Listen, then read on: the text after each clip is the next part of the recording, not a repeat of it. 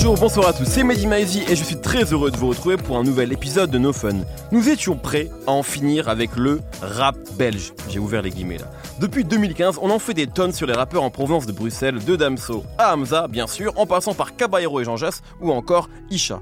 Tous ont eu droit à leur épisode de No Fun et ont été résumés derrière l'étiquette scène belge alors que certains n'ont absolument rien en commun. Nous étions prêts à passer à notre mission suivante, faire de même avec le rap suisse en profitant de la sortie de Radio Suicide, nouvel album de Makala prévu pour le 21 juin prochain. C'est sans compter sur Période d'essai, premier album de Kobo qui, après le coup d'éclat que fut le morceau Baltimore en 2018, vient de confirmer tout le bien que le que l'on pouvait pardon, penser de lui et nous ramène à nos vieux démons. On en parle aujourd'hui avec Raphaël Dacruz. Salut Mehdi, salut tout le monde. Et Aurélien Chapuis et qui est le capitaine Nemo. Salut, salut. Kobo dans nos fun, c'est maintenant.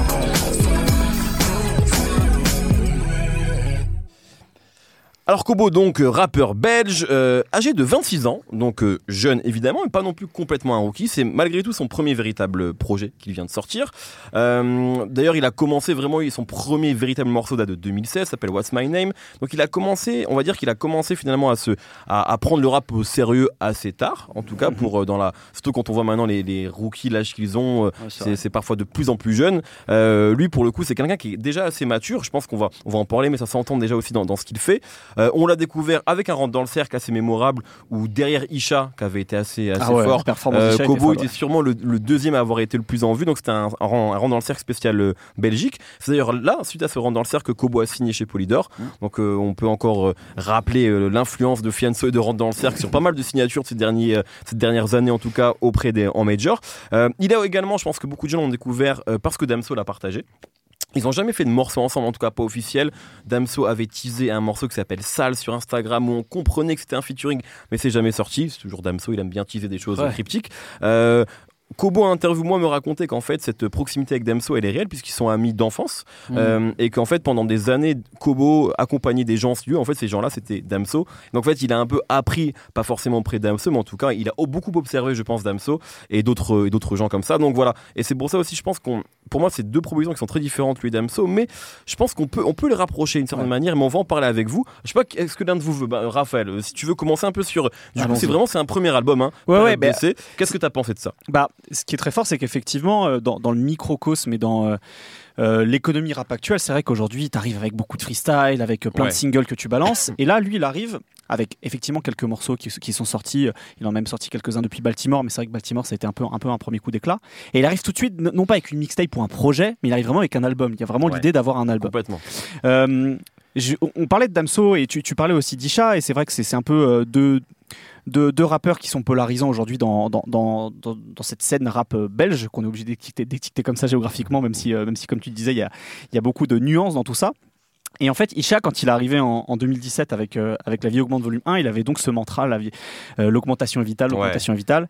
Et chez Kobo, il y a un espèce de truc où c'est l'augmentation est, nécessaire. Il y a une sorte de, de, hmm. nécessité chez lui. Il y a, il y a cette idée de, de se sortir de d'un quotidien un peu morose en quelque sorte, mais il y, a un côté un peu survivant chez Isha, euh, alors que chez euh, chez, chez Kobo, il y a quelque chose où tu sens qu'il y a de la gamberge, il y a énormément de gamberge, il a réfléchi. Tu, tu disais, il a, il a beaucoup observé, parce qu'on maintenant donc on, sait qu'il a beaucoup euh, traîné avec, avec Damson Studio, etc. Je pense que c'est quelqu'un qui, qui, qui, que tu peux imaginer dans une pièce à observer tout ce qui se passe autour de lui, et qu'il a vraiment réfléchi à comment justement sortir de, de, de, de, la vie dans laquelle il était, finalement, la vie normale dans laquelle il était. Donc il a aussi fait des études, etc. Il parle beaucoup de ça, c'est vrai. Il a fait des études de droit. Il a aussi, on, peut comprendre en tout cas qu'il a sûrement un peu tombé, il est sûrement tombé dans des il a hustlé. affaires. Voilà, en tout cas, c'est ce qu'on comprend voilà, le vraiment.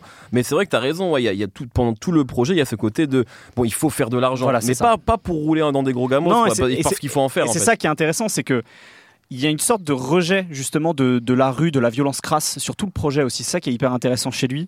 Il est très sceptique sur l'illégal. Euh, dans le morceau All Eyes on Me, il dit qu'en gros les, les, problèmes pèsent aussi lourd que l'argent sale finalement, que, mmh. que, que l'argent, euh, que l'illicite peut rapporter. Il y a toujours ce truc d'avoir énormément de recul sur tout ça, donc tu sens son rôle d'observateur.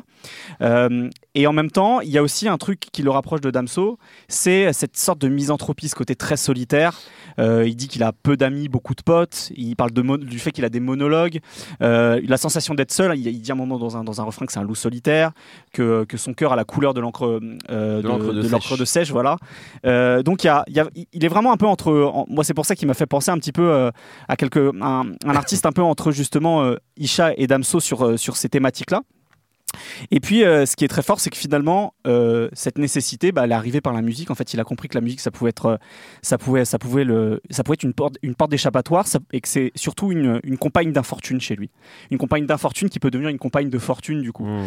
Euh, et ce qui est intéressant aussi, c'est que, hum, en fait, ce motif de la musique, c'est un espèce d'idéal sacré qu'il y a chez lui. En fait, il, parle souvent du fait de, de sortir la plume plutôt que sortir le fer, euh, de sortir feuille de papier quadrillé, euh, d'avoir la, musique qui assurera son avenir plutôt que le, le business de l'éphémère. Il en parle dans, le morceau Cowboy, que la musique, c'est c'est la seule à qui il se confie.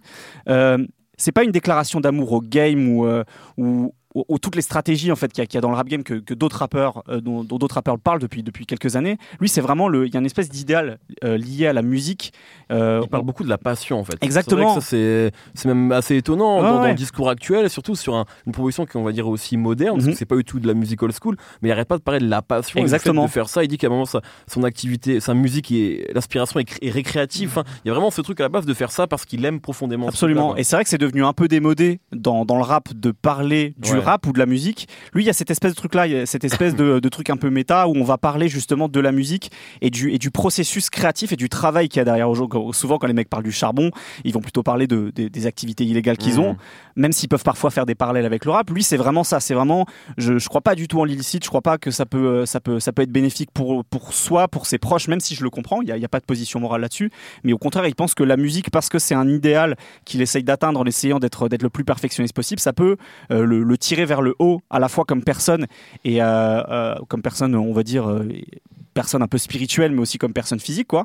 Et du coup, ça me, ça fait penser sur cet album qu'il y a un lien entre ça, de cette espèce d'idéal, et des influences que moi j'ai senties sur la- sur l'album. Alors je sais pas si c'est un genre musical qu'il écoute, mais il y a quelque chose qui me fait beaucoup penser au reggae en fait chez, chez Kobo.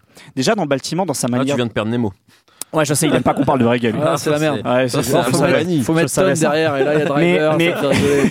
mais, je, mais je sais que, enfin, je trouve que voilà, dans sa musicalité, déjà sur Baltimore, ça m'avait, ça m'avait marqué dans sa manière de, de- d'interpréter, de faire évoluer sa voix. ce que tu veux dire dans, Dans- la voix tu vois, dans- même quand il fait des yeah, et, et, et, ça fait très reggae, tu vois, dans ce morceau-là. Euh, et puis il a, il, a, il a vraiment une, il a vraiment une douceur, tu vois, dans, dans sa manière de chanter, euh, qui me fait penser à plein de trucs de reggae. Et sur tout l'album, il y a des micro-influences comme ça. Je pense à la basse sur Blessings, par exemple. Sur Blessings, la manière dont est, tout, est joué la basse, alors qu'on est à l'époque des 808 qui font des glides, donc qui font des, des, des, des, des- des sons en hauteur et qui Mhm. redescendent d'un seul coup. Il y a quelque chose de très musical. Mhm. Euh, sur le morceau Cowboy, t'as presque l'impression que la, la caisse claire, c'est un truc de dub, parce qu'il y a un petit écho à la fin. Euh, et donc, je disais l'in- l'interprétation évidemment sur Baltimore. Et puis, il y a aussi le morceau Nouveau Départ, mine de rien, qui pour le coup fou est presque un truc euh, dancehall pop un petit peu, tu vois, il le fait très très bien dessus. Alors, je sais pas Mhm. si c'est un genre musical qu'il a énormément écouté, mais sur tout l'album, j'ai senti cette incursion un petit peu reggae chez lui et qui colle très bien finalement à ce côté presque personnage un peu spirituel qui qu'il arrive à dessiner en Ouais. fait. C'est-à-dire que il est il, il essaie tellement de se détacher du matérialisme sans avoir quelque chose de très euh, de très idéologique dans sa manière d'en parler c'est quoi. pas, euh, C'est pas un hippie non plus. Exactement, c'est juste en fait qu'il comprend que à, à trop à trop courir après le matériel, on, on se perd un petit peu parce que justement on peut on peut faire des, des- des bêtises un peu immorales.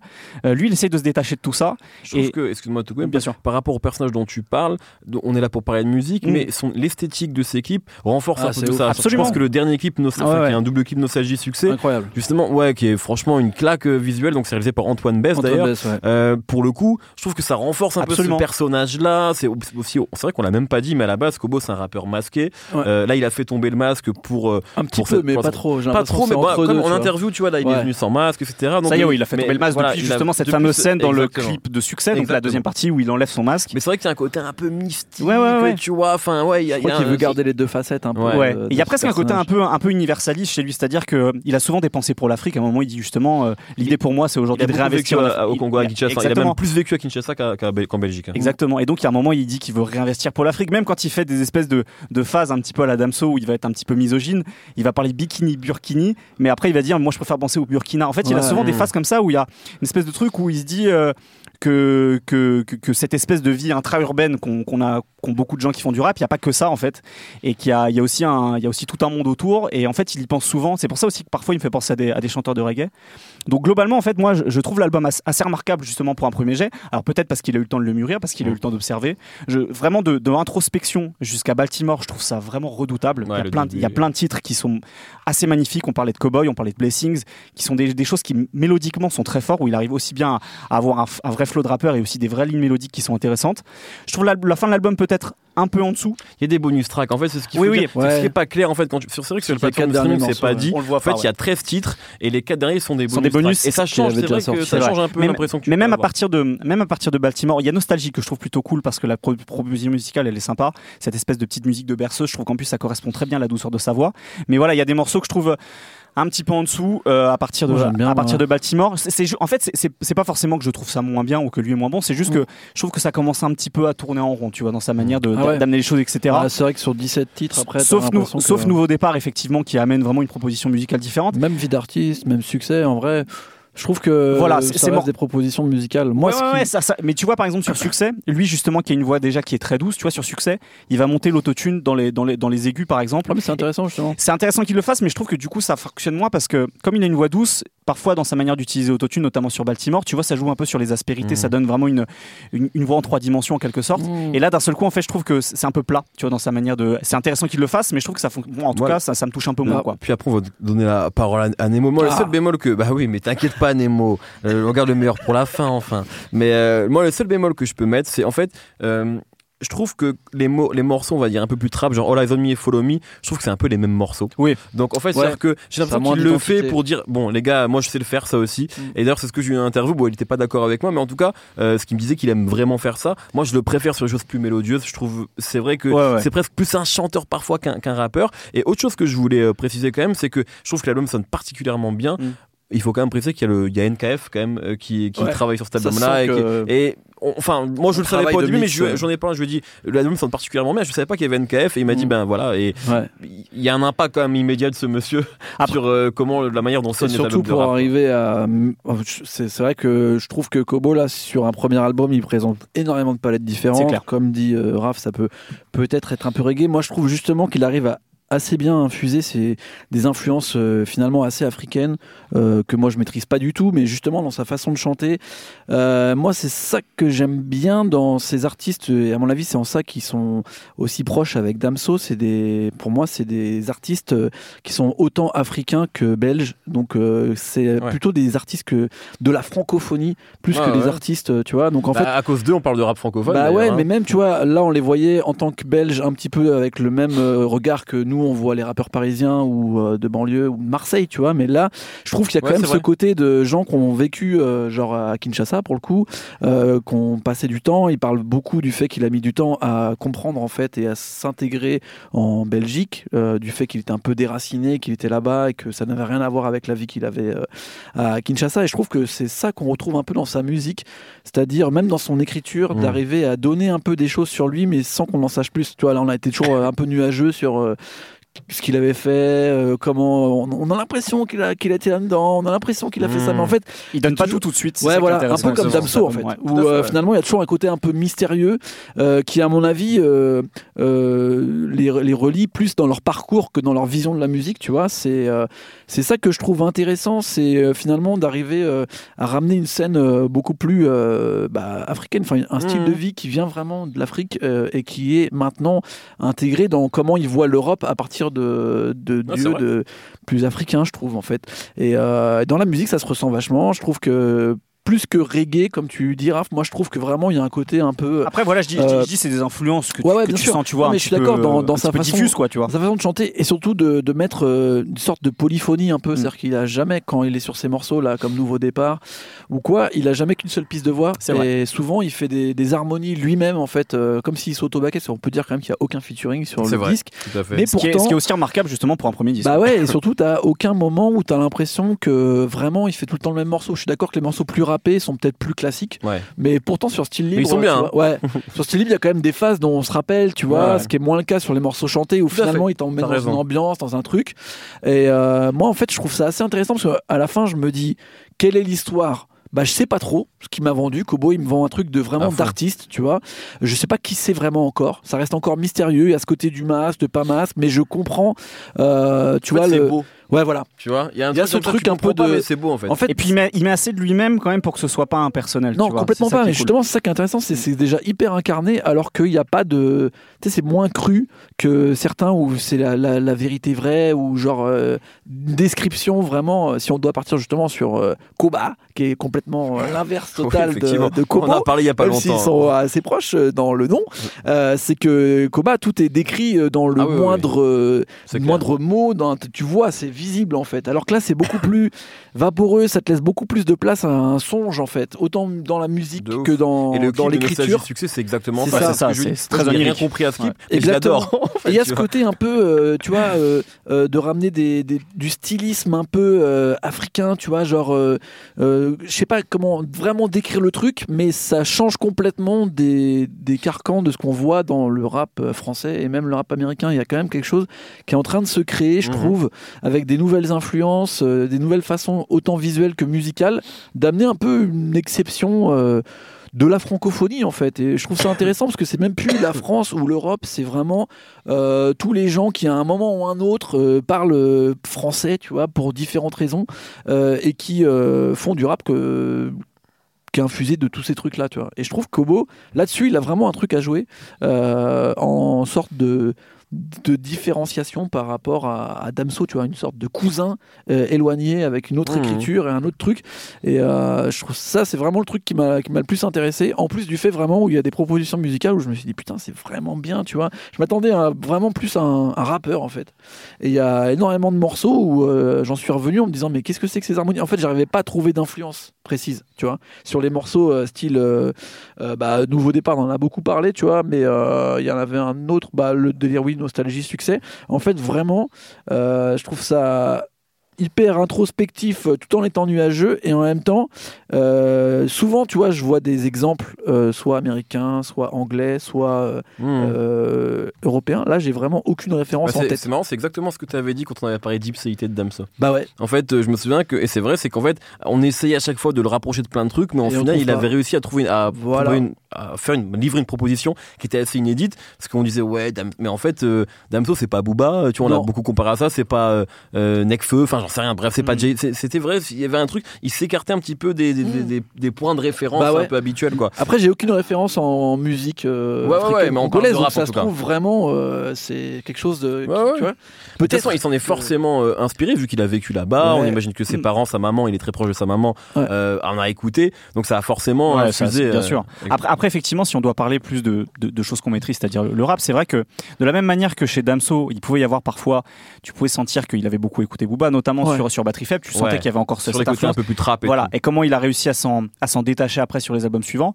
Quand on, c'est vrai quand on écoute All Eyes on Me dans sa manière, surtout au refrain. On pense à Bruxelles Vie un peu. Voilà, il y a Ouais. dans, les, dans les intonations, dans, dans, dans, intéressant dans le fait de- d'aller chercher les graves dans sa voix, ça ressemble beaucoup à Damso. Ouais. Donc je pense qu'il est intéressant, c'est- ce sera aussi de voir comment en fait il arrive à, à se départir de, de cette observation, de voir ce qu'il a appris justement Damso pour amener, euh, pour, pour essayer d'évoluer vers, vers quelque chose de peut-être encore plus personnel sur le, sur le projet de sortie. Et cool je trouve que c'est très prometteur en tout cas avec, avec un premier disque comme celui-là. Mais quand tu penses à des trucs, euh, bah tu vois, ces morceaux peut-être plus trap, plus classiques que Damso, il était un peu dans une filiation avec Booba, et là que tu vois Kobo, finalement Mm. c'est plus une filiation avec Damso.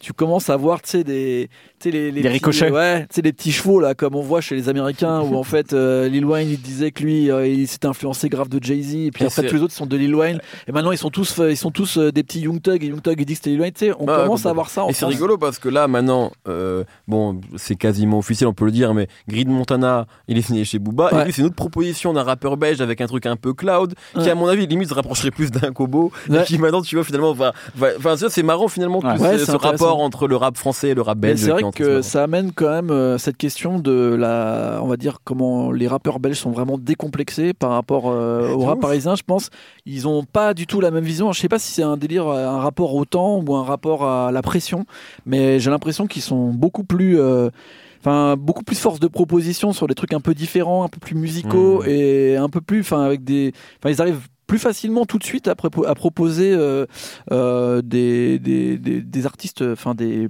euh, comment dire une assez personnalité Quoi. ouais, musicale tout de suite très marquée, euh, ce qui est plus difficile, j'ai l'impression, euh, à Paris, mais peut-être parce que c'est pas parce le que peut-être parce que. Paris aussi c'est un peu un panier de crabes. Tu, veux, tu, vas Ouais, dans chaque, sûr. tu vas dans chaque ville de France, t'as as trois quatre rappeurs, Mmh. tu Ouais. vois, qui doivent C'est vrai peu, que c'est Bruxelles, c'est plus petit. voilà, ça. qui doivent aussi écouter plein de, tu, enfin, à peu près tous les mêmes rappeurs qui les ont influencés. Donc Bien sûr. je pense qu'il y a un côté panier de crabes en Ile-de-France Mm. que t'as peut-être moins effectivement sur sur sur Bruxelles. Et puis c'est intéressant en tout puis cas, en- ce côté un peu. puis en fait, mine de rien, ils ont aussi toute une tradition musicale aussi, je pense, belge et rap belge, tu vois, que, que nous, on- C'est vrai. Dont, nous, tu vois, on a été moins, moins marqués. Oh non, on parle Et- de Starflame, puis après. on- voilà, et, et après, après c'est un peu un point d'interrogation, tu Ouais, vois.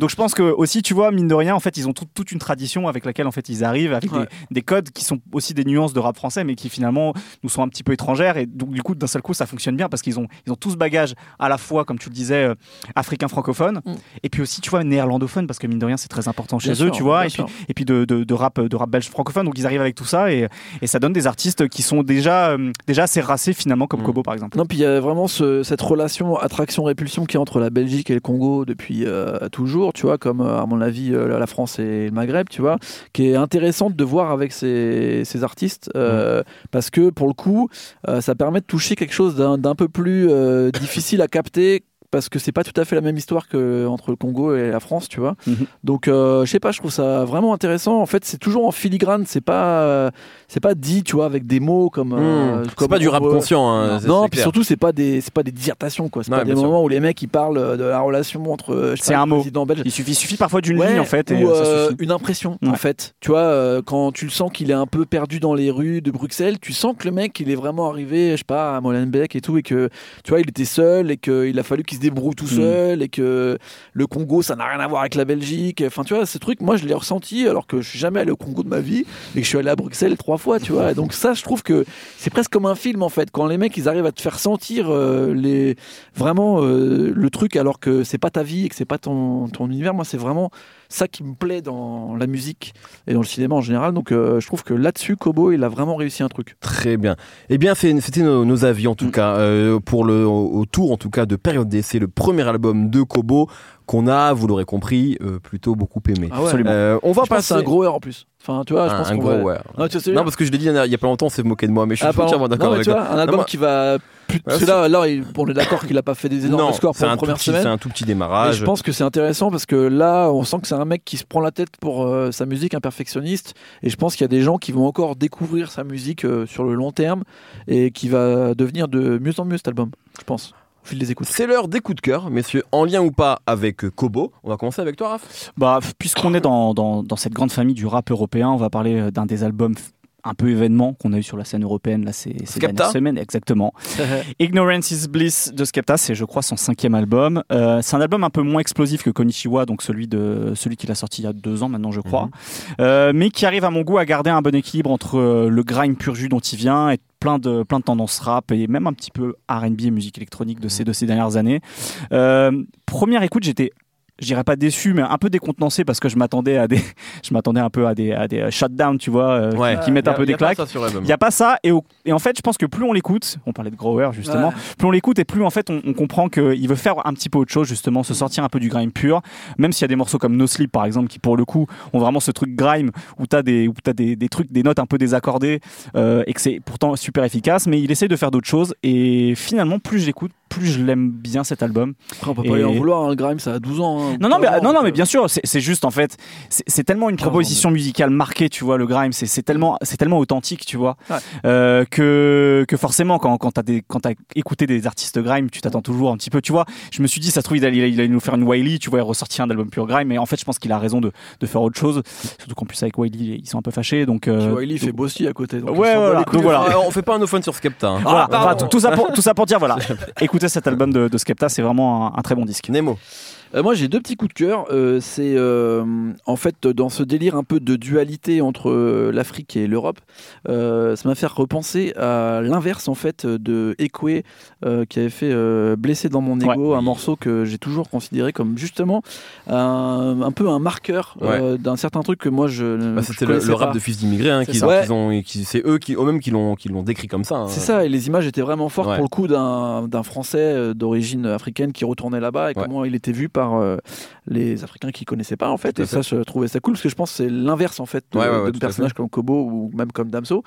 Et euh, sinon, euh, bah, justement, je voulais en placer une pour le rap marocain, notamment. alors, je sais pas si on dit Issam ou Hicham. Issam. Euh, je crois que c'est Issam. Issam, avec deux S, hein. Ouais, ouais, tout à fait. Et euh, que là, je découvre euh, ces derniers temps et que je trouve vraiment très fort, notamment avec le morceau Trap Beldi, là, Ouais. qui fait quand même euh, 10 millions de vues. Ah ouais, là. c'est énorme. C'est hein. un truc énorme. Et c'est que sur le Maghreb. hein, ouais, plus, ouais. hein. Et ouais, parce que pour le coup, il rappe en marocain. Et là, il y a un dernier morceau. Et en fait, je trouve au niveau de l'esthétique des clips qu'il réalise lui-même. Toute l'énergie musicale, même les, les, les mélodies qui sont amenées, tu vois, je trouve que là vraiment il y a une spécificité rap marocain que bah, je trouve euh, intéressante, tu vois, si on le met dans une sorte de, de grand euh, melting pot là, de mélanger l'Europe avec l'Afrique et tout. euh, là, je trouve que ça commence à être vraiment intéressant. Tu vois, on n'est plus sur de la copie de rap français ou de rap américain. On est sûr, on est en train de créer des nouveaux genres en fait.